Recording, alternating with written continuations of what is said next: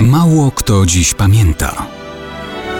Datownik historyczny prezentuje Maciej Korkuć. Mało kto dziś pamięta, że jutro będzie rocznica śmierci Aleksieja Grigoriewicza Stachanowa. Człowieka, który miał być dowodem na słuszność socjalistycznego myślenia, że idea i odgórne zarządzanie skutecznie poprawia świat i zmienia człowieka.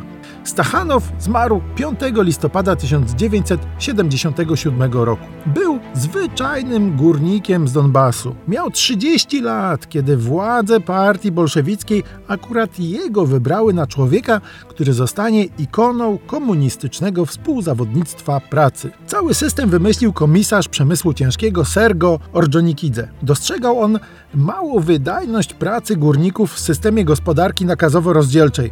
Oczywiście, jak to w komunizmie, zamiast zmieniać system, postanowiono zmienić człowieka, w tym wypadku górników. Tym razem nie przez przystawianie pistoletu do głowy, a przez wykreowanie pozytywnego niby wzorca do naśladowania. Wybrano jedną z kopalń Donbasu. Tam sekretarz organizacji partyjnej wskazał Stachanowa i ogłoszono, że ten 1 września 1935 roku podczas jednej zmiany wydobył, uwaga, uwaga, 1475% normy dziennego wydobycia przypadającego na górnika. Czy on wydobył tyle naprawdę?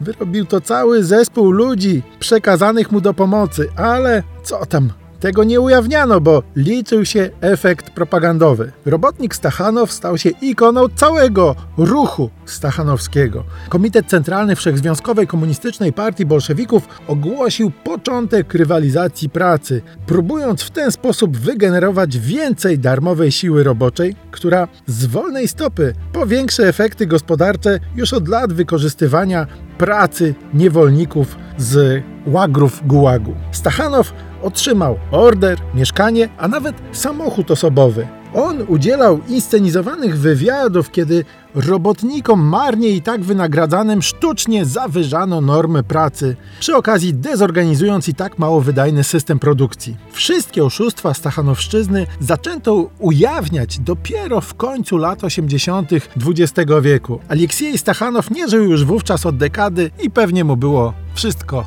jedno.